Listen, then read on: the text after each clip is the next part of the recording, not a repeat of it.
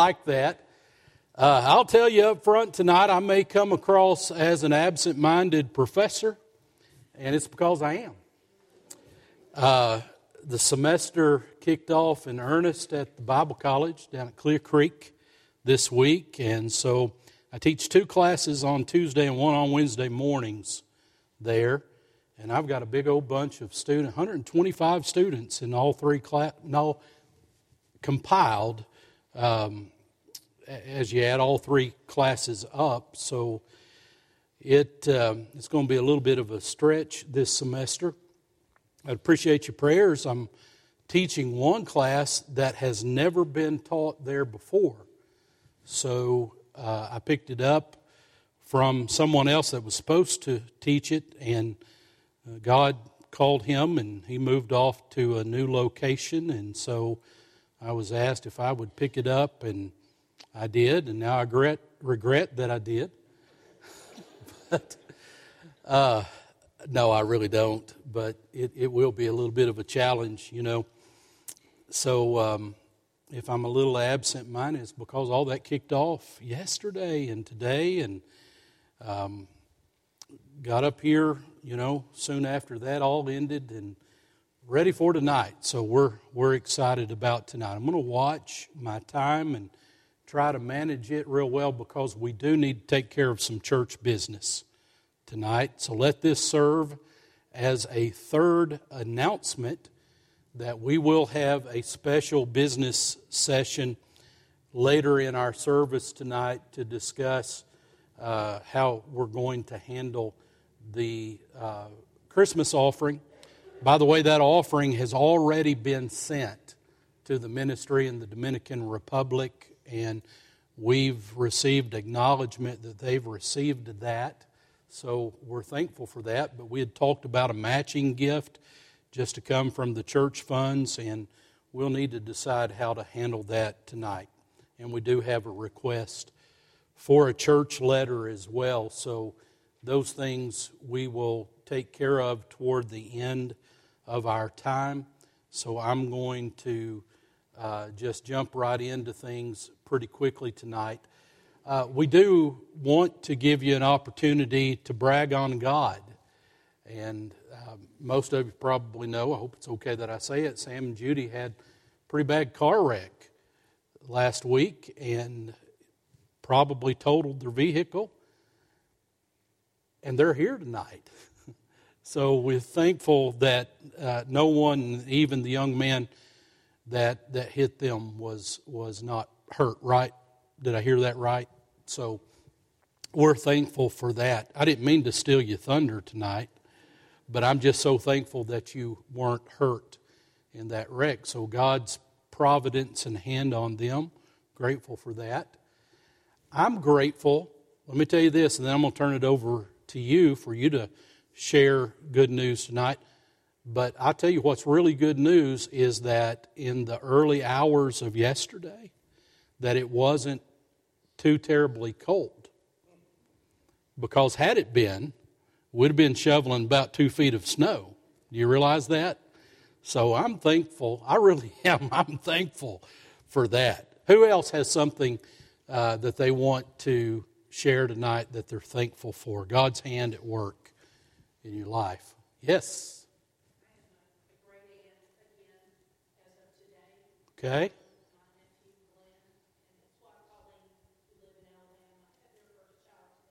Okay. Praise the Lord. Amen. Who else? Yes. New job. Amen. Anybody else? Yes, ma'am.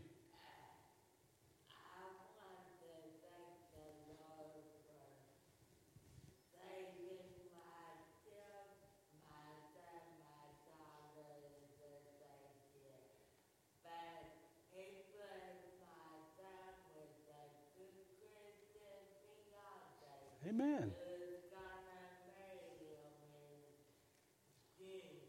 All right. Praise the Lord. Amen. Anybody else? I've not heard a peep from over here. You have an interview? All right, great. Praise the Lord. And prayers for your interview. Yes. Anyone else?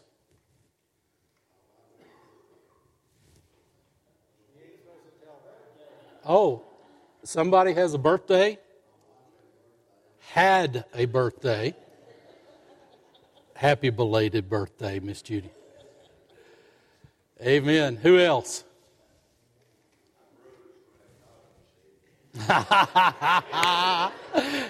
hey, Brother Daddy, that's a prayer request. Amen. Anybody else? Yes, Brother Amen. Amen to that. Anyone else?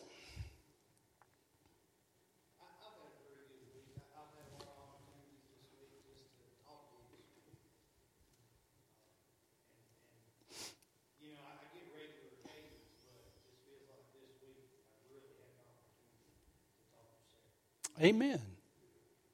Amen. That is a blessing. Yes. Yeah. So, I don't like going to New York anymore. I, I, used to like that occasionally, but the last time I was there, I hope you all had a better experience. But when I was going to Israel back in late September, early October, I had a day in, in New York. I'd flown from Cincinnati to uh, Newark, and then I had to go from Newark to JFK for my international flight. And so I had a full day in between those two, and I thought, you know, it's been a while since I've uh, sort of walked around Manhattan, so I decided to do that. And it seems like everybody there smokes marijuana. No kidding. No kidding. I have good friends from Pulaski County that actually live there. They have an apartment down on 23rd Street. And I, I finally called them. I said, Can y'all let me in? I just need a place to get out of this because, seriously, no, no joke. Of course, it was warm weather, and hopefully, cold weather may have mitigated that some. But in the warm weather, everywhere you turned, it, it was just rolling the the marijuana smell, and I had enough of it. I may have even started acting a little crazy or something. Second hand, you know. Yeah, yeah.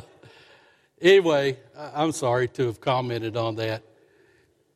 Anybody else? Yeah, Miss Sue.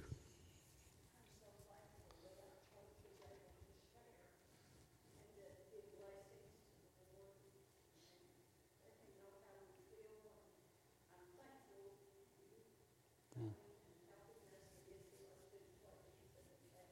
Hmm. Oh, thank you. Amen. Anybody else?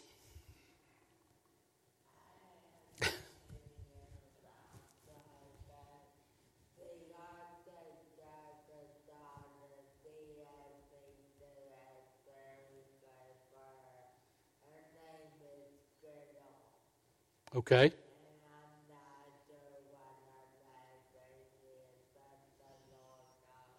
Okay. Gret, did you say Greta? Okay. Okay. We'll remember that person when we when we pray together. Let's go, Lord, in prayer and open up our moments, and we'll jump into our subject matter tonight. Father, I want to thank you for your providence over us. God, we are here tonight by your grace. And we just want to praise you for that. We've all had uh, different experiences of the past few days, and Lord, you have sovereignly looked over us and blessed us with everything that we've needed to be back together in this uh, fellowship tonight. Thank you, Lord, that we can come together in the middle of a week and share fellowship with one another Thank you, Father, that uh, you have blessed us the way you have, Lord, the last few moments have been indicative of those great blessings, and we praise you tonight. Lord, we could go on and on. We just shared a little bit, but we, we could share all night about how really good you are to us. And so we just want to thank you for that. And Lord, if you didn't bless us with anything but our salvation, that would be enough. And so, Lord, thank you for Jesus. Thank you for the blood. Thank you for the redemption, the forgiveness that we have in you. Lord, we're a blessed people. Father, uh, we pray that you would bless us as we have uh, some time of discussion tonight about uh, how we receive the Bible. Lord, I pray that you would help us be reminded that it's a supernatural thing. Even though we're investigating uh, some historical matters and how it all came to be, Lord, we know that there is no good reason for this book, your book, your word, to be available to us today other than the fact that you gave it supernaturally and that you protected it and provided it to us supernaturally. And so, Father, I, I pray we would see that above and beyond all other things. Lord, we ask your blessings upon our moment of business in a few minutes and ask you, Lord, to lead us as a church family as we make those decisions. God, we love you. We're thankful for Christ, and we pray in his name. Amen. So, last time we were together, we sort of brought things up to the time of the New Testament. I'll take you back to our discussion about the Old Testament. We discovered that by the time of Christ, and actually many years before that, the Old Testament, as we know it from the book of Genesis all the way through Malachi, was already put together in the day of Christ that Old Testament canon of Scripture. I'll talk about that word more in a moment, but it was already there. And so last time we thought about how God used the people that were around Christ that wrote the Gospels Matthew, Mark, Luke, and John. We talked about how God inspired others to write letters in the New Testament.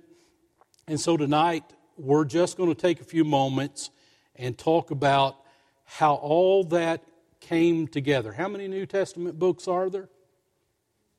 27, that's right.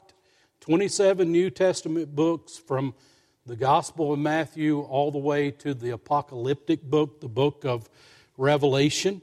And so tonight we will talk about how it came together. I wanted us to look at a verse of Scripture that we've already noticed in our study, but I think it's helpful for us to be reminded so that we know what we're talking about when we mention Scripture and how it comes together. Peter writes, and he says, knowing this first, that no prophecy of Scripture is of any private interpretation. And I explained that once before, but let me say very quickly that that simply means there's no group of people, nor is there any singular person that has access to understanding Scripture any more than any other group or any other person. One of our great doctrines that comes to us from the New Testament is what we call the priesthood of believers. You've heard about the priesthood of believers. We're thankful tonight that we have no priest between us and holy God other than the Son of God, Jesus Christ, who is prophet, priest, and king. So we have access to God through Jesus, and we don't have to go through any other man or any other agency. We're directly connected to the throne room of God through Jesus Christ. Y'all, that's important. And that's a blessing.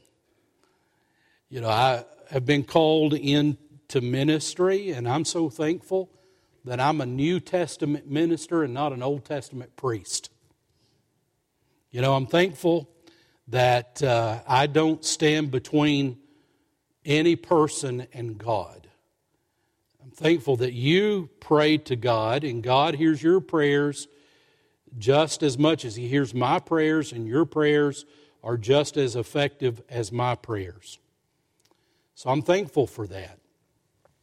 The priesthood of believers means that you can read and study and interpret Scripture for yourself. And so we're thankful that we have God's Word and we don't have to have someone else to interpret it for us. And we're thankful that there's not another person or a group of people that have an in with God so that they can interpret and understand Scripture in a way that we can't. There's no private interpretation. And that's because, according to verse 21, for prophecy, and when you see the word prophecy there, it's not talking about forthtelling. Excuse me, I said that wrong. It's not talking about foretelling. When you see the word prophecy, sometimes the implication is there's a foretelling, a prediction, not really a prediction, but uh, an illumination of what God has planned for the future. That's one way to understand prophecy. But prophecy also means a foretelling, just of the things of God. And so that prophecy, the foretelling of God's things, never came by the will of man. Make sure you hear that. And if you mark or underline or highlight in your copy of the Word of God, that's a good phrase to highlight. The Bible did not come by the will of man. A man nor a group of men came together to formulate Scripture. It didn't come by the will of man, but holy men of God spoke as they were moved by who? The Holy Spirit. So I take you back to where we started. Scripture is inspired by God, it is God breathed. And God would use people and their situations in life and even their personalities and at times their attitudes and as I've said to you before, you can distinguish between the writing of Paul and the writing of Peter. Even in the Gospels, there's a big difference in the way that Matthew writes and Luke writes, and a huge difference between the way Matthew, Mark, and Luke write, and then the Apostle John writes. So we see all of these personalities and all of these life situations at play in Scripture, but the bottom line is God the Holy Spirit inspired those ancient men with His very word. So I just wanted to recap that again with you tonight as we get started moving forward in our timeline and consider the canonization of the New Testament. I would remind you, I've told you this before, but I want you to see it that word canon you know, if you go out and you begin to do your own research and study of how the Old Testament was put together and the New Testament was put together, you're going to see that word canon, and it's not a C A N N O N that blows things up, but it's a C A N O N, which means really a, a measuring rod, measuring what is authentic and what is not. The term canon is used to describe those books that are divinely inspired by God and therefore they belong in Scripture. So we have the word canon, that's the measuring rod. Canonization then is a process. And it's the process by which people have recognized what is Scripture, what is inspired by God, and how it's to be collected. Here's what we know God didn't just drop down a list from heaven. So you can read the Bible, both Old Testament and New Testament, and you won't find anywhere where God says these are to be the 39 books of the Old Testament, and then these are to be the 27 books of the New Testament. God didn't do it that way. And sometimes we might would wonder why didn't God do it that way? You know, if we need to know Scripture, and we need to understand what belongs in the Bible. And then uh, we've talked about the books of the Apocrypha and how they really don't belong in Scripture. Uh, why in the world did God not just send down through one of his prophets or one of his New Testament apostles some list that says these are the books that are floating around that need to be combined together to formulate Scripture? I believe that God didn't do that because He wanted us to dig. He wanted people to study. He wanted people to rely on the leadership of the Holy Spirit when it came to this matter of understanding what Scripture is supposed to be and what it's not. And here's the big thing in terms of the New Testament that I want you to see with me tonight. That process, the process of canonization, started early in the first centuries of Christianity. You know, it wasn't late in the history of the church and the history of the movement of Christ that the New Testament was understood and came together. It started early. And the first thing I want you to see with me tonight that you begin to see it happening in the New Testament itself. When you think about the coming together, the canonization of the New Testament, a big verse that you need to look at is 1 Timothy chapter 5 verse 18. Now I want you to see what that verse says. The Bible says, "For the scripture says, you shall not muzzle an ox while it treads out the grain, and the laborer is worthy of his wages. Now, who's writing this? First Timothy, so it's the Apostle Paul, right? The Apostle Paul is writing this originally to his young protege in the ministry, Timothy. Timothy is pastoring the church at Ephesus. And in this particular passage, you can go home and, and read 1 Timothy chapter 5, and you'll begin to see that, that Paul is teaching Timothy, teaching the church, teaching us about how a church is supposed to treat a pastor. So that's the context of what's going on here. And in that passage, Paul explains how it's appropriate for a church to pay a pastor. And in that, he simply says, the Bible says, Scripture says, you shall not muzzle an ox while it treads out the grain. And Scripture also says, the laborer is worthy of his wages. Now, what does that have to do with beginning to understand the canon of New Testament Scripture? Two statements there, two quotes there. Paul is quoting two sources. The first source, he says, says this thing about muzzling an ox. And then he says, there's another source that says the laborer is worthy of his wages. Here's what I want you to see You shall not muzzle an ox, etc., is a direct quote from Deuteronomy chapter 25 and verse 4. So that's Old Testament. That's, you know, in one of the first five books of the Bible, the, the basis of the Old Testament. And that's just a literal law or a rule that God gave the ancient Israelites about taking care of their animals. So if you're going to work an ox, what do you need to do for that ox? You need to feed him. You need to put fuel in his tank.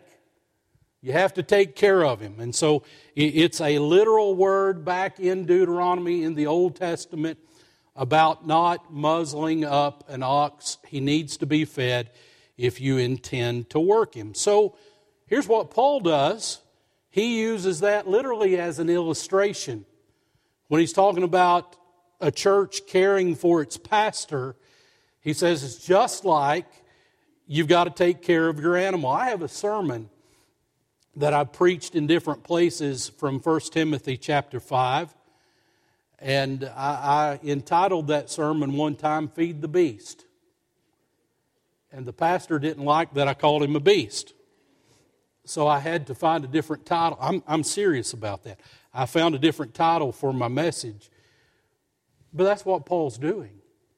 He's going to the Old Testament, he's pulling out a quote from Deuteronomy, and he's saying, This is Scripture. But here's where it gets really fascinating. I want you to look at that second quote. He talks about the muzzle and the ox, and then he says the laborer is worthy of his wages. Where do you think that quote comes from? You all are smart. Exactly. What about the laborer is worthy of his wages? Well, that's straight out of the Gospel of Luke. Does anybody, by the way, know the context of this, Luke chapter 10? This is the story of Jesus sending out the 70 missionaries.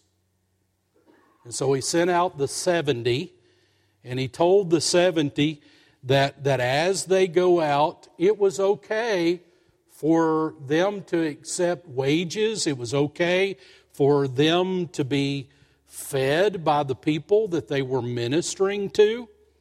And this is what Jesus says. It's a direct quote from Luke chapter 10, verse 7. Remain in the same house, eating and drinking such as they give, for the laborer is worthy of his wages. Now, before I show you my next point on the screen, What's the implication of this? Now remember, we're talking about how we came to understand the New Testament Scripture. What we know about the Old Testament, it was already canonized by the time you get to the New Testament era. So, without question and with no trouble whatsoever, Paul reaches back to Deuteronomy, pulls out a quote, and he says, This is Scripture. What about this other quote? What does it say? It, it, it says this. There's an indication here that Paul had access to Luke's gospel. Because Luke, writing under the inspiration of the Holy Spirit, records this statement from the Lord Jesus Christ. And I want you to notice how Paul places the writing of Luke on the same level as Deuteronomy. So he's saying both of these statements are what, church? Scripture. Do you see why that's such an important verse when you begin to think about how the writings that make up the New Testament started to be accepted by early Christians as Scripture. So, back to the verse, 1 Timothy chapter 5 verse 18, for the scripture says. Don't miss that. The scripture says. Quote from Deuteronomy on an equal platform he quotes the gospel writer Luke, who quotes the Lord Jesus Christ. Are there any questions about that? I hope y'all don't think I'm building a mountain out of molehill. This is a mountain. It's important for you to understand this as you begin to see that, that even in the day of Paul, this is first century stuff here. So even in the day of Paul, there was in circulation at least the Gospel of Luke that Paul had access to to be able to write this down. Direct quote from Deuteronomy and from the Gospel of Luke, calling both quotes Scripture. And then let's consider 2 Peter chapter 3 verses 15 and 16. Notice that the Bible says, "And consider that the long suffering of our Lord is salvation, as also our beloved brother Paul, according to the wisdom given to him, has written to you." So you have Paul and Peter, both first century apostles. Peter, an apostle because Jesus selected him, pulled him out. Paul would become an apostle to the Gentiles, and his apostleship started happening on the Damascus Road when he was headed to Damascus to destroy the church. But God called him out, God saved him. So you have two apostles here Peter and then Paul. And what is Peter saying? Peter is saying that you have some really good information in the writing of our beloved brother Paul. Now look at verse 16. As also in his epistles, speaking of them, or speaking in them, of these things in which are some things uh, hard to understand, which untaught and unstable people twist in their own destruction as they do the rest of the scriptures. Now, this is fascinating as well because here's the Apostle Peter writing about the epistles of the Apostle Paul. So, what does that tell us? It tells us that, that Peter had access to some of Paul's epistles and equates them, look at what I underlined, 2 Peter 3:16, to the rest of the scriptures. So just like Paul had did writing to Timothy, here's Peter referring to the writing of the Apostle Paul as Scripture. Here's what I want you to see. Peter wrote this probably as late as about 68. I'm talking about 68 AD. And then most of Paul's epistles date back to the 50s and the 60s, early 60s. A few of them a little later, the prison epistles, and then, uh, of course, his last two, 1st and 2nd Timothy. But what I want you to see here is that in dating, most of Paul's writing was already out and being circulated by the time that Peter writes Second Peter. And so Peter has access to Paul's epistles, and he calls Paul's epistles what? Scripture. Scripture. So I want you to see, even before you, you get out of the days of the apostles. They're already talking about writings that are of the first century as being what, church? Scripture. How we got the New Testament. Even in the days of the apostles, they're referring to writings in the first century as Scripture. So these epistles, these letters, an epistle is a letter written by an apostle. Theophilus Thifter, the thistle sifter, sifted a sifter full of thistles through his thistle sifter. Repeat after me. yeah. uh, so, uh, epistles are those letters written by the apostles, circulated among the first century church. Here's what I'm trying to teach you in this point, if you don't already understand it. So, you hear the geography of so many of the letters in the, uh, the, the New Testament. I chuckled there for a minute because I, I recalled some years ago I was leading a Bible study and we were talking about the book of Galatians. And so I was trying to set up the context so that the people understood why Paul had wrote the book of Galatians. And so I just asked the people, I said, when you hear the, the title Galatians, what are some things that you think of? And one of the guys in the room said, glaciers. and so we had some fun out of that. I don't know why those things come to my mind. Nevertheless, these epistles, they bear in them geographic reference. In other words, when Paul wrote 1st and 2nd Corinthians, well, before that, Romans. So that's, that's the first one that bears a geographic reference. I mean, you got Matthew, Mark, Luke, and John, the Acts, which is the early development of the church. And then you're in Romans. So to whom did Paul write the letter of Romans? To the Romans. To the Romans. And then after Romans, you got 1st and 2nd Corinthians, Galatians, Ephesians, Philippians, Colossians, 1st and 2nd Thessalonians. And so in each of those letters, you hear the geographic reference. Paul sending Romans to the Romans. He's sending the two letters to uh, the Corinthians, to the church in Corinth. The letters to the Thessalonians, to the church in Thessalonica. So you get the geography, but here's what I want you to see those letters that Paul would send out to those churches, they didn't just stay with those churches, they would be circulated. That's very important.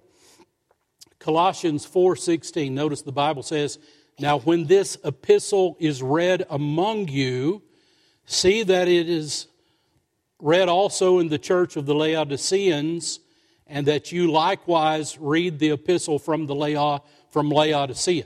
Now we don't have the epistle from Laodicea. Obviously, it did not, for some reason, get preserved to be in the canon of New Testament Scripture. But what do you see here? The, the Apostle Paul sent that letter originally, Colossians, to the church at Colossae, and he says, I don't want it just to stay in Colossae, but I want it to be read where? In Laodicea. So, are you understanding what I'm trying to, to say? Uh, don't, don't think for a moment that it was ever God's will for one of the New Testament letters to go to, in this case, Colossae, and just stay in Colossae. Now, it addressed specific things that were going on in Colossae, but obviously there was need for the people in Laodicea to hear that same content. So, just like you and I are here in the United States of America tonight, and obviously, we weren't even thought of in the first century when God the Holy Spirit illuminated the heart of the Apostle Paul and he wrote these letters. But here we are reading them, which is indicative of it wasn't God's will for this particular verse to stay with the Colossians, but it was God's will for it to be read by the Americans too. All right? 1 Thessalonians chapter 5 verse 27 I charge you by the Lord that this epistle be read to all the holy brethren. The implication there is not just the people in Thessalonica, but circulate it, copy it, send it out so that other people in other churches can hear this same thing. After a letter had been received in one location, very likely, here's what happens it was copied, and then that copy was sent to another location. Does it make sense? Colossae receives a letter. Now, they don't want to send their letter to Laodicea because they need to keep that letter because they need to refer back to it. So, what do they do? They copy the letter. And then the letter is sent as Paul requested to Laodicea. Remember this, and this takes us back to something I said to you at Christmas. The Roman roads made all of this easier than it would have been before the Roman roads. The exchange of information, uh, the trade routes that the Romans not just developed, some of those were already there prior to the Romans, but they greatly improved them. And we have that statement all roads lead to Rome. And that was for the exchange of information, it was for the mail system. You could actually mail things back then. Now, worked differently than placing a stamp on an envelope and dropping it in a blue box somewhere. But you could actually pay somebody to deliver information for you. And so, again, going back to our message at Christmas, Galatians 4 4, in the fullness of time. In the fullness of time, when everything was ready, when there was relative peace, when there was a common language, when there were better roads so that these letters could be sent and then exchanged in the fullness of time. God sent forth His Son, and the new covenant becomes effective in the fullness of time. So, obviously, Scripture itself bears re- reference to the fact that the epistles were exchanged and circulated among the first century churches and, and like I say, very, very likely it was circulated, the letter would be circulated by copies being written and sent out to other places. Uh, early church leaders mentioned New Testament books as a collection. I'm going to throw you some names here that, unless you've ch- studied early church history, these won't amount to a hill of beans, but you might want to look some of this up. Clement of Rome in 95 AD. He was one of the early church leaders, church fathers. He mentions a collection of New Testament letters and gospels. Now, why is that important? 95 AD. That's, say that again? That, yeah, absolutely. That's, that is within the first century. Don't miss that. Within the first century, the time of Christ, the time of the apostles, the time of the missionary journeys, and the establishment of churches in Asia Minor, and not only in Asia Minor, but also in Europe, because Paul gets the Macedonian call. by the way, aren't we thankful tonight for the Macedonian call. Because through the Macedonian call, the gospel of Jesus Christ began to spread from one continent to the next. So no longer is the gospel and the stories of Jesus just in Asia, but now the Macedonian call has come, and, and Paul and Silas leave Asia and they take the gospel into Europe. Do you know that Paul actually wanted to go to Spain?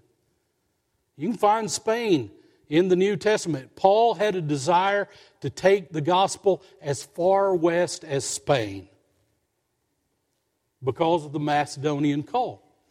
So, here you have one of those church leaders in that first century when Jesus had been on earth, when the church came to life in the book of Acts when the missionary journeys had already started. In 95 AD, you already have somebody writing and leaving a record saying that there is this collection of New Covenant books, New Testament books.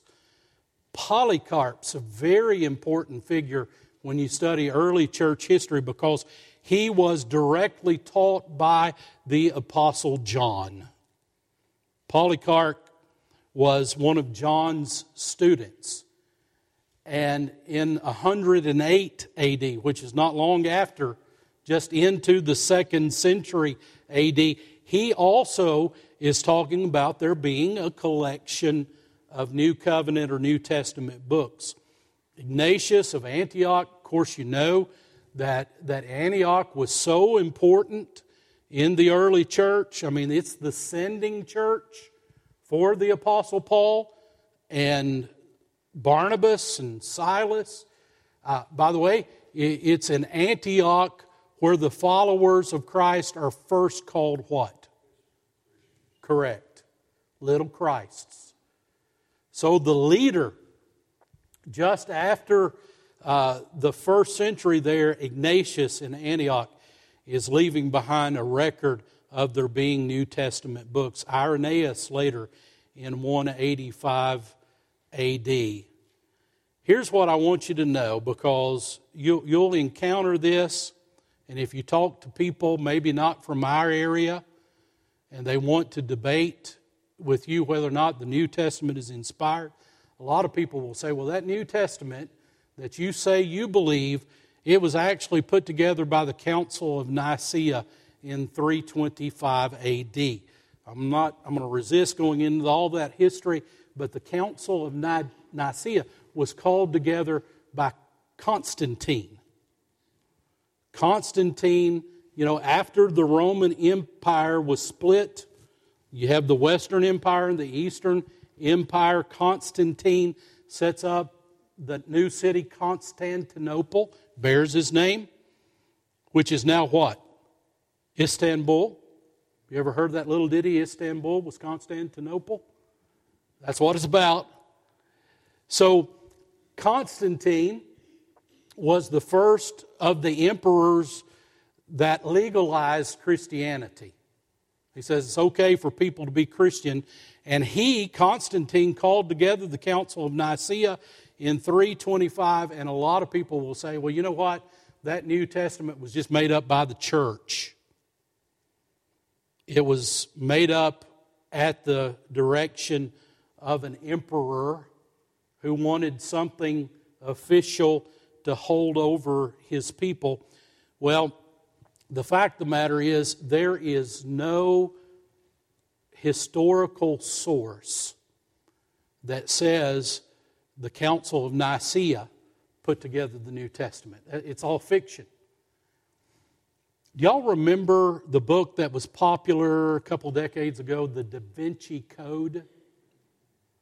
Maybe you even saw the movie, The Da Vinci Code. Dan Brown was the author. Actually, Tom Hanks starred in The Da Vinci Code, the movie. That, that's a big piece of the Da Vinci Code.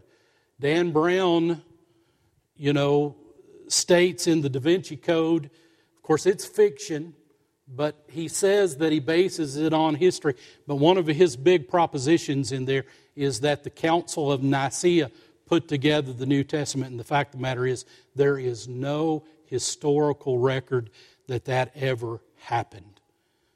Now, there were some councils. And by the way, when I say a council, let me make sure you know what I'm talking about. There were times in the life of the early church where they were trying to figure out New Testament doctrine. And it was very important for them to call together a meeting of pastors and church leaders so that they could pray together, that they could think together, so that they could understand God's will in regard to church doctrine. And so there are some councils that do leave behind a record of the New Testament. So the Council of Hippo in 393, the Council of Carthage in 397, both of those councils, now this is very important, both of those councils referenced a compilation of 27 books. So, by the time you get to the late 300s, you have groupings of people coming together and talking about a collection of New Testament writings.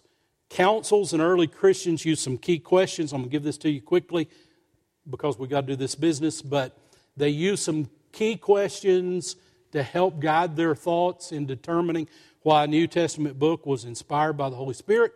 Question number one Was the author an apostle or have a close connection with an apostle? So, an apostolic connection, that was very important. Is the book being accepted by the body of Christ at large? These letters are in circulation. We've talked about that tonight. Is there evidence that when one letter moves from one place to the next to the next, is the body of Christ? Are all of these early churches, are they receiving that as Scripture? Did the book contain consistency of doctrine and orthodox teaching? So, the, the faith, the doctrine that was handed down from one to the next to the next, is this particular book of the Bible, of the New Testament, in consideration? Does it contain the doctrine that we know to be true? And is the teaching orthodox? Did the book ever bear evidence, or did the book bear evidence, rather, of high moral and spiritual values that would reflect a work of the Holy Spirit? Having said that, let me say just a couple of things in conclusion. I want to put it all up there for you. Here's the bottom line no church or early church council determined the New Testament. God did that. God and God alone determined what books belongs in the belong in the Bible, and particularly the New Testament. And, and it was just a matter of God imparting to his people, his followers, what he had already decided. Because it's God breathed, it's inspired. And so God is leading his people through a process of determining and understanding what he has already decreed. So the New Testament is the work of God, recognized by churches over many years of time. I wanted to give you this quote, and I'm done. J.I. Packer. He's, he's a great theologian of uh, the modern church. He's, of course, he's passed away now, but, but Tolkien, uh, Tolkien, Packer said the church no more gave us the canon than Sir Isaac Newton gave us the force of gravity. Did Newton conjure the force of gravity, or did he just figure it out? Yeah, it, it, it's, it's a natural law that he uh, understood and he was able to put it into English, but who established the, the law of gravity? God did. Who established the writings of the New Testament? God did. And He allowed man, I believe, because of what I said earlier, I believe he allowed man to go through the process so man could clearly understand what he had already decreed in heaven. Well, just like Forrest Gump said, that's all I got to say about that. All right. Let me let me go ahead and call us into order.